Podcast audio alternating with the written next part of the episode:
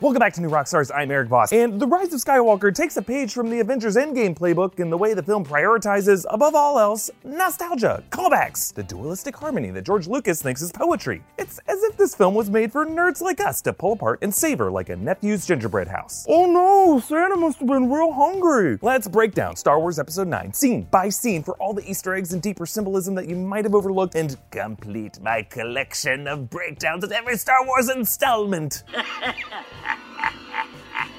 Spoiler warning if you have not seen the film yet. Here we go. The opening crawl declares, The dead speak! Exclamation point. A callback to Revenge of the Sith opening with War! exclamation point. And in a sense, the first of many meta commentaries in The Rise of Skywalker that the lessons of The Last Jedi are worth re-examining. That film urged us to let the past die, and in this film, the past roars back with a vengeance. The opening text describes Palpatine as the Phantom Emperor, because as we saw in our episode 1 breakdown, the Phantom Menace of this entire series has been Palpatine. Actually, the Palpatine recordings that are mentioned in this prologue can actually be heard in the game Fortnite. At last, the work of generations is complete. The great error is corrected. The day of victory is at hand. The day of revenge. The day of the Sith. Biggest crossover of all time. We open on Kylo Ren, wrecking soldiers in a forest of fire as he searches for a Sith Wayfinder, a pyramid shaped compass used to find the Sith home world. Their shape actually matches the Sith holocron. Kylo arrives at the Sith Temple on Exegol, which is lined with enormous Sith statues, similar to the ancient Jedi statues in the ruins of Jedha on Rogue One. Unlike those, these statues are still standing, reflecting how the Sith are still very much alive. Kylo hears a voice of Palpatine. At last, my boy. I have been every voice you have ever heard inside your head.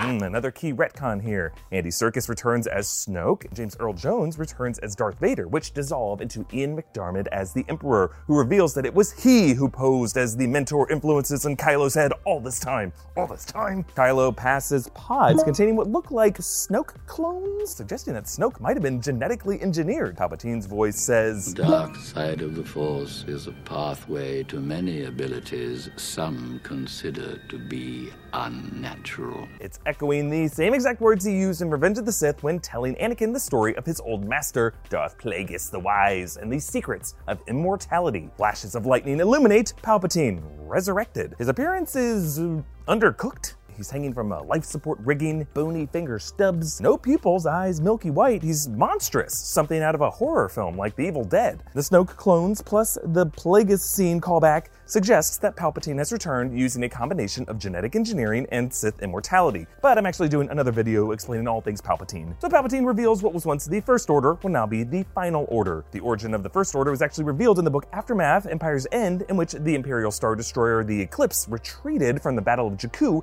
into the unknown regions, with Grand Admiral Sloane and General Hux planning to train child soldiers to rebuild the Empire, saying that that will be their first order, but now that name is revealed to set up this final order, which echoes Hitler's final solution in World War II, in which it was decided that European Jews and other groups that the Nazis considered undesirable would be exterminated. Palpatine's plan of everybody gets a Death Star is the same kind of unspeakably inhumane extermination. Then on the Millennium Falcon, Poe, Finn, and Chewie play holochess, and Poe says Chewie's like 250 years old. Technically, Chewie's about 235 years old. He was born in 200 BBY, and Rise of Skywalker is set in 35 ABY. They're joined by Claude, a new character played by Nick Kellington, who also played Bistan in Rogue One. They get intel that was passed from a First Order spy, and they outrun TIE fighters with Poe piloting and Finn in the gunner seat paralleling their escape in The Force Awakens, and they lightspeed skip from planet to planet, a further step of the hyperspace jump within an atmosphere introduced in The Force Awakens, and they're nearly swallowed by a giant slug similar to the Exogorth in Empire.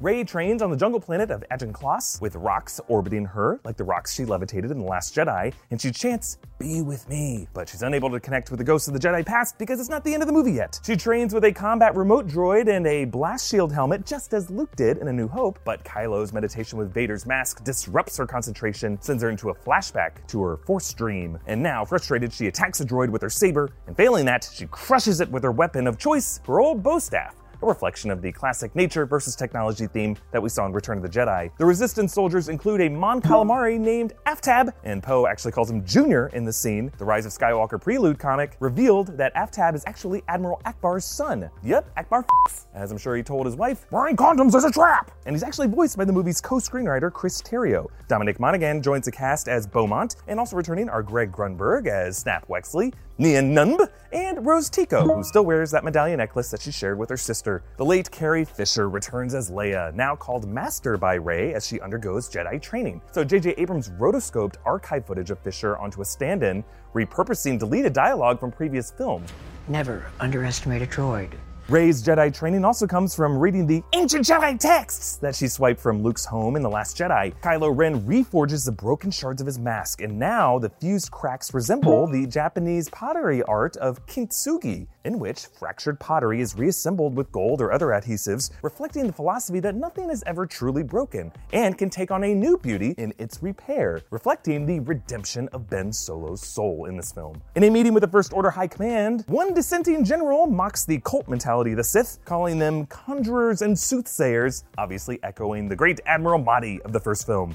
Your sad devotion to that ancient religion has not helped you conjure up the stolen data tapes. And Kylo handles criticism even worse than his grandpa did. Joining the cast is Richard E. Grant as General Enric Pride. Grant previously played the villain in Logan, and he modeled his performance here on Peter Cushing as Grand Moff Tarkin. The heroes head to the desert planet of Pasaana, shot in real life Jordan. They find the Aki Aki tribe in their celebration of life, which 3PO explains every 42 years. And that number is a nod to the release of the original Star Wars, which was 42 years ago in 1977. Or if you're one of those nerds, 42 is also, I guess, the number from Hitchhiker's Guide books. Oh, 42, it's definitely Douglas Adams. In this festival, Rey sees a puppet show with a character throwing something onto a bonfire, foreshadowing Rey later in the film on Ahch-To. A young Aki Aki gives Rey a yellow beaded necklace and asks her what her name is, and is a real stickler Aki Aki and asks her last name too. And this brings up the deeper theme of The Rise of Skywalker identity. Rey is told in this film never be afraid of who you are, and over and over again, she is asked who she is. Rey's conflict in this film is to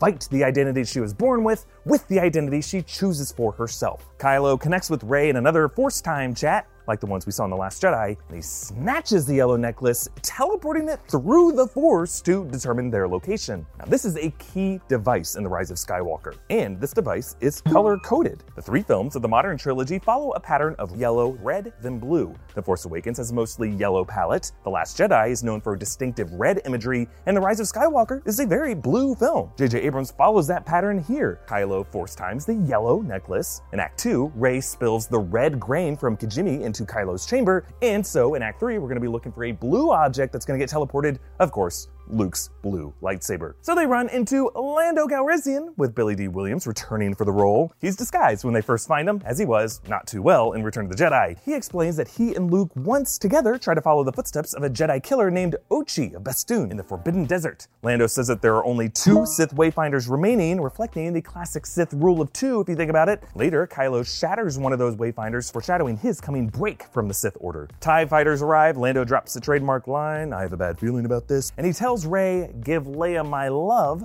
a callback to his hots for her in The Empire Strikes Back. Well, actually, we learn in Solo that Lando has hots for everything humans androids. Finn asks Poe how he knows how to hotwire the skiff, setting up another identity themed subplot for Poe, his past revealed as a spice runner, spice being the in universe term for drugs, and so a drug runner. Later, he snaps at Finn and Rey, You used to be a stormtrooper, you used to be a scavenger, we can do this all day. A humorous statement of the theme that one's past does not have to define one's future. They flee stormtroopers on the skiff. They fly now! They fly now?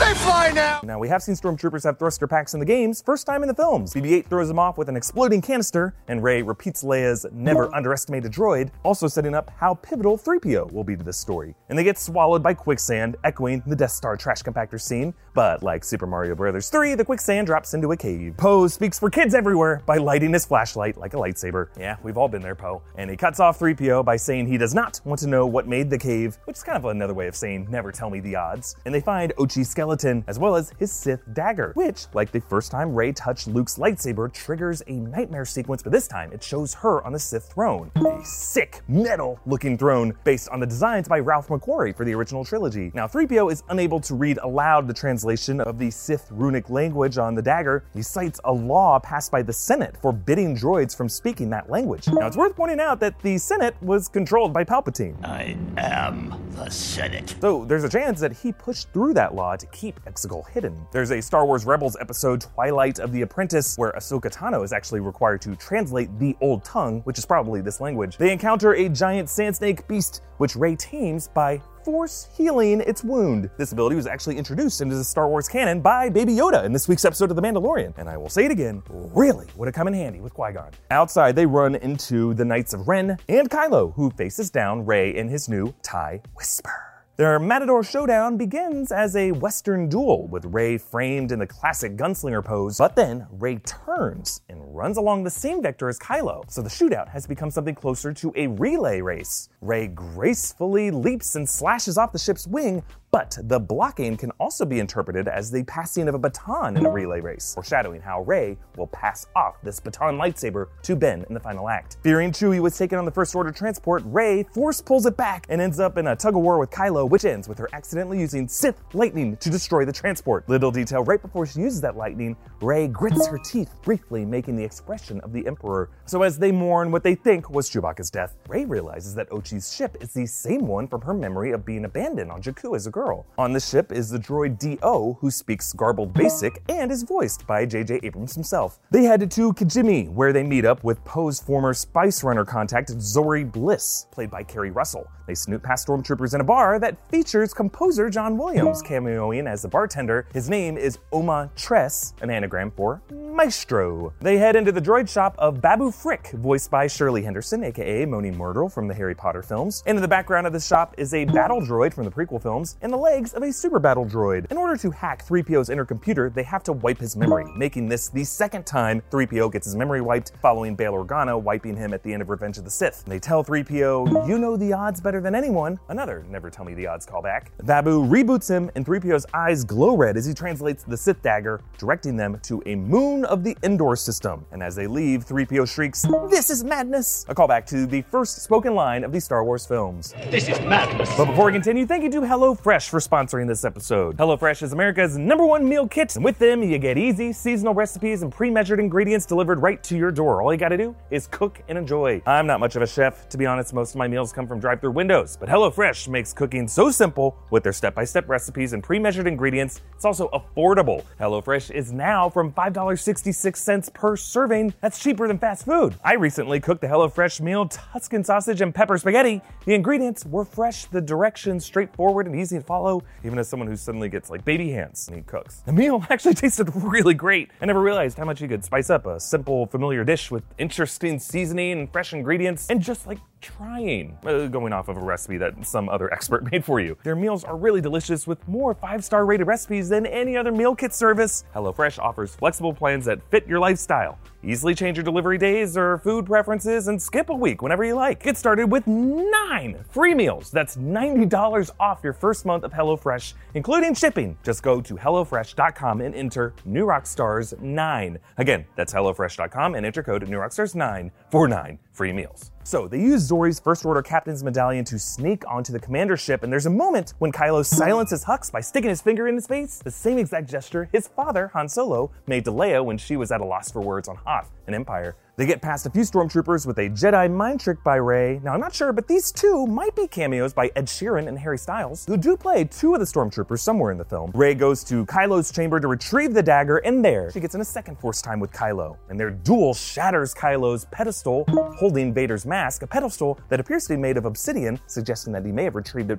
from Vader's old castle on Mustafar. General Hux frees Poe, Finn, and Chewie, revealing himself as a First Order spy who simply just wanted Kylo Ren to fail so that he could probably ascend and Kylo confronts Rey for real this time in a hangar bay, revealing the shocking truth of Rey's parentage. That Rey it's Palpatine's granddaughter. A flashback sequence shows Rey's parents, played by Billy Howle and Jodie Comer from Killing Eve, and we're never told really about the circumstances of the birth of Palpatine's son, like whether there was a mother, or if he was genetically engineered or conceived via midichlorian manipulation, like the non canonical backstory of Anakin Skywalker. But Palpatine's son turned on him and hid his daughter Rey on Jakku before Ochi found both the parents and killed them. Kylo tells Rey that they are a dyad in the Force, two sides that are meant to join and balance each other, and he offers Rey the opportunity to overthrow Palpatine and take the throne together, echoing the offer that Anakin made to Padme in Revenge of the Sith. And together, you and I can rule the galaxy.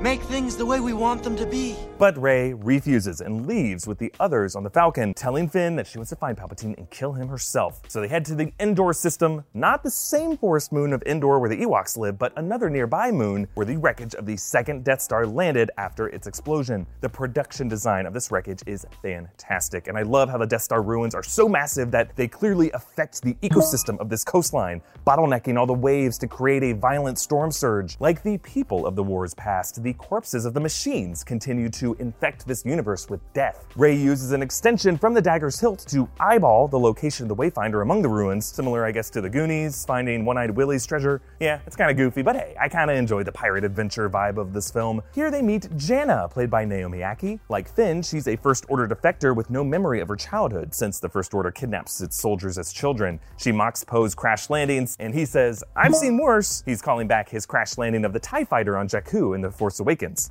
And yes, that was definitely worse. Rey takes the skimmer into the submerged ruins of the Death Star, inspired by scrapped concept art for earlier films that I'm so glad they found a place for, because this setting is sick. There are rusting TIE fighters and stormtrooper helmets and armor discarded, suggesting some dark fate for these soldiers where either they abandoned their armor and tried to swim for it, or maybe they died and their corpses rotted out of their armor. Rey scales the innards of this battle station similar to how we first saw her in the crashed Star Destroyer on Jakku. The column she climbs is a reactor for the tracking beam, just like the one on the first Death Star that Obi-Wan shut down. She enters the throne room, and the music in this moment is the same creepy high notes that John Williams used during Vader's unmasking and death in Return of the Jedi, foreshadowing how at the end of the sequence, Vader's grandson will experience a similar transformation. Now, despite all the dilapidation, the observation window is still intact.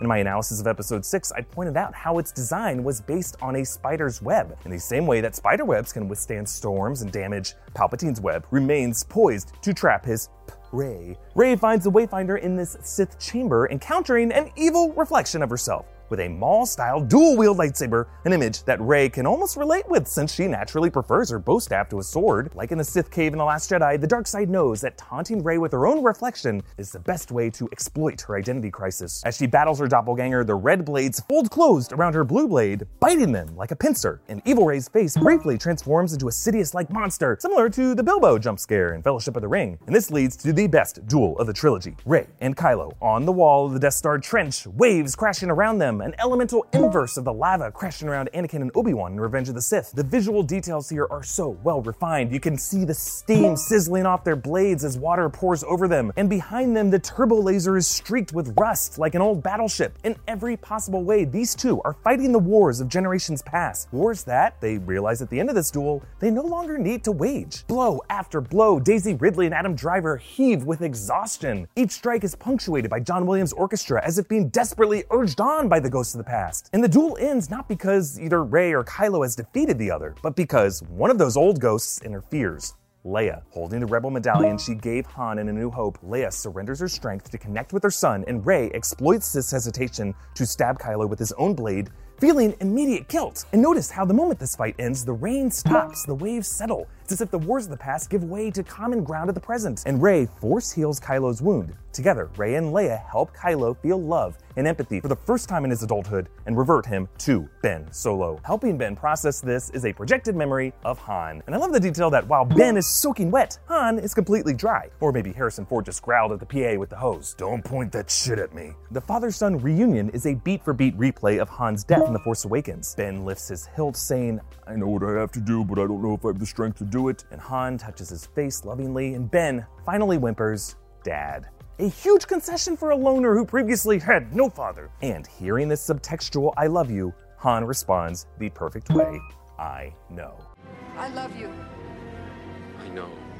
Once Ben tosses his lightsaber, Palpatine rallies with general pride, and he refers to Leia as the Princess of Alderaan. It's interesting how Palpatine describes her as she was in A New Hope, not as Kylo's mother, or Vader's daughter, or General Organa. It might reflect Palpatine's frustration with his own family tree, how direct offspring can sometimes be rebellious, disowned disappointments that make it harder for the grandparents to course correct the family legacy. So Palpatine disowns Leia from Vader's legacy as he disowns his son from his own legacy, which he plans to skip the generation and continue with Rey. So they blow up Kijimi, and Rey returns to Ahch-To, and Porgs watch as she prepares to follow in Luke's cynical footsteps, but Luke's Force Ghost stops her from chucking his lightsaber, saying a Jedi's weapon deserves more respect, another meta antithesis from The Last Jedi. Luke counsels her the same way that Obi-Wan's ghost counseled him in Return of the Jedi, revealing a lightsaber previously owned by Leia, and a flashback of the two of them training as Jedi in a forest location, maybe it's Endor, maybe it's Yavin 4, and they use archive footage of Mark Hamill and Carrie Younger appearances here. And Luke raises his submerged X-Wing from the water, as Yoda did on Dagobah in Empire, with John Williams' score blasting the same Yoda theme. And with Luke's X-Wing and Kylo's Wayfinder, Rey guides the Resistance to Exegol using Luke's famous Red 5 signal. And as the Resistance prepares to strike, they mention a Holdo maneuver, referring to Holdo's kamikaze hyperspace strike on the Supremacy in The Last Jedi. Later in the celebration montage, the Star Destroyer that the Ewoks see appears to have been split with a Holdo maneuver. As Resistance takes off along with the Tantive 4, or maybe just another CR 90 Corvette, Lieutenant Connix, played by Billie Lourd, Carrie Fisher's real life daughter, wears a similar costume as Leia wore in the final battle of Return of the Jedi with the camo poncho and the single braid bun. Onto the final battle of Exegol. When Rey enters the Sith temple, she hears the chanting of Sith Pass, which acoustically echoes the sound design of the chanting ghosts from The Shining. Rey finds Palpatine, who makes the same case to her that he made to Luke in Return of the Jedi, goading her into striking him down and tempting her by showing her fleet losing the battle. She seems to give in, and he says, Good. Good. McDiarmid also drops a real solid, do it. Do it. It's like he's seen the memes. And as they did in The Last Jedi, Rey and Ben join forces, and Palpatine absorbs some of their life force to, like, mummy back his flesh and walk again. When he does, his eyes reacquire the yellow irises that he gained during his transformation in Revenge of the Sith. Palpatine uses this surge in power to unleash Sith lightning on the resistance fleet, creating an all is lost moment for Poe. Snap dies. but then, Lando returns in the Falcon, wearing his classic yellow shirt, and pretty much every Star Wars ship is in tow here. There's the Ghost from Rebels, the Hammerhead Corvette from Rogue One, the Razor Crest from The Mandalorian, Mon Calamari cruisers, Han's freighter from The Force Awakens, the bombers from The Last Jedi, Dornean gunships, the U-Wing from Rogue One, Nebulon B and C frigates, and more that I'm probably missing. Among the returning pilots is Wedge Antilles, with Denis Lawson making a cameo. Zorii Bliss also returns to the front, making good on her earlier words to Poe when she told him that they win by making you think you're alone. There's more of us. And one by one, the us's take down each Star Destroyer. Rey, on her back, repeats her Be with me prayer and looks up to the heavens and is answered by the voices of Jedi past. If you listen closely, you can hear Luke, along with Yoda, voiced by Frank Oz as always, Hayden Christensen as Anakin, Samuel L. Jackson as Mace Windu, Liam Neeson as Qui-Gon Jinn, Ewan McGregor and Alec Guinness voicing Obi-Wan, Freddie Prinze Jr. as Kanan Jarrus, Ashley Eckstein as Ahsoka Tano, Olivia d'Abo as Luminara Unduli, Jennifer Hale as Aayla Secura, Angelique Perrin as the voice of Adi Gallia. Jedi assemble! And with her new strength, Rey rises, summons both Luke's and Leia's blades, and uses them to deflect Palpatine's Sith lightning to tear apart his flesh like a Nazi who opened the Ark of the Covenant. Essentially, what Mace Windu would have done to Palpatine had Anakin not interfered. Ben rises and returns the favor by saving Rey with his own force healing. Revived, she calls him Ben and touches his face, reminding him of the love that he felt from his parents. And they have a smooch. And for the first time ever in this trilogy, Adam Driver smiles. He and Leia fade as these Jedi become one with the Force. In the ensuing celebration, John Williams' Luke and Leia theme plays over a montage of Bespin and Jakku and Endor with a cameo from Warwick Davis as Wicket. The Resistance soldiers include a Bothan, the rebels mentioned by Mon Mothma in Return of the Jedi, and somewhere among them is a cameo by Lin-Manuel Miranda. Lando offers to help Jannah find a spinoff, and Thank God, Maz Kanata hands off Han's Rebel Medallion to the Wookiee who got snubbed in the first film. I love how in the closing shot of this party, you can see Chewie showing it off to R2 and 3PO. The final scene returns us to Tatooine. Rey passes Jawas in a sandcrawler and she finds the Lars moisture farm. She sleds down the dune as she did in The Force Awakens and she buries Luke's and Leia's lightsabers near where Shmi was buried. Rey shows off a new lightsaber she built with a yellow blade, which I speculated in my Ending Explained video that could connect her with the Guardians. Go check that out for more on that. But following the yellow, red, blue pattern, Rey's return to yellow here could signal a reset,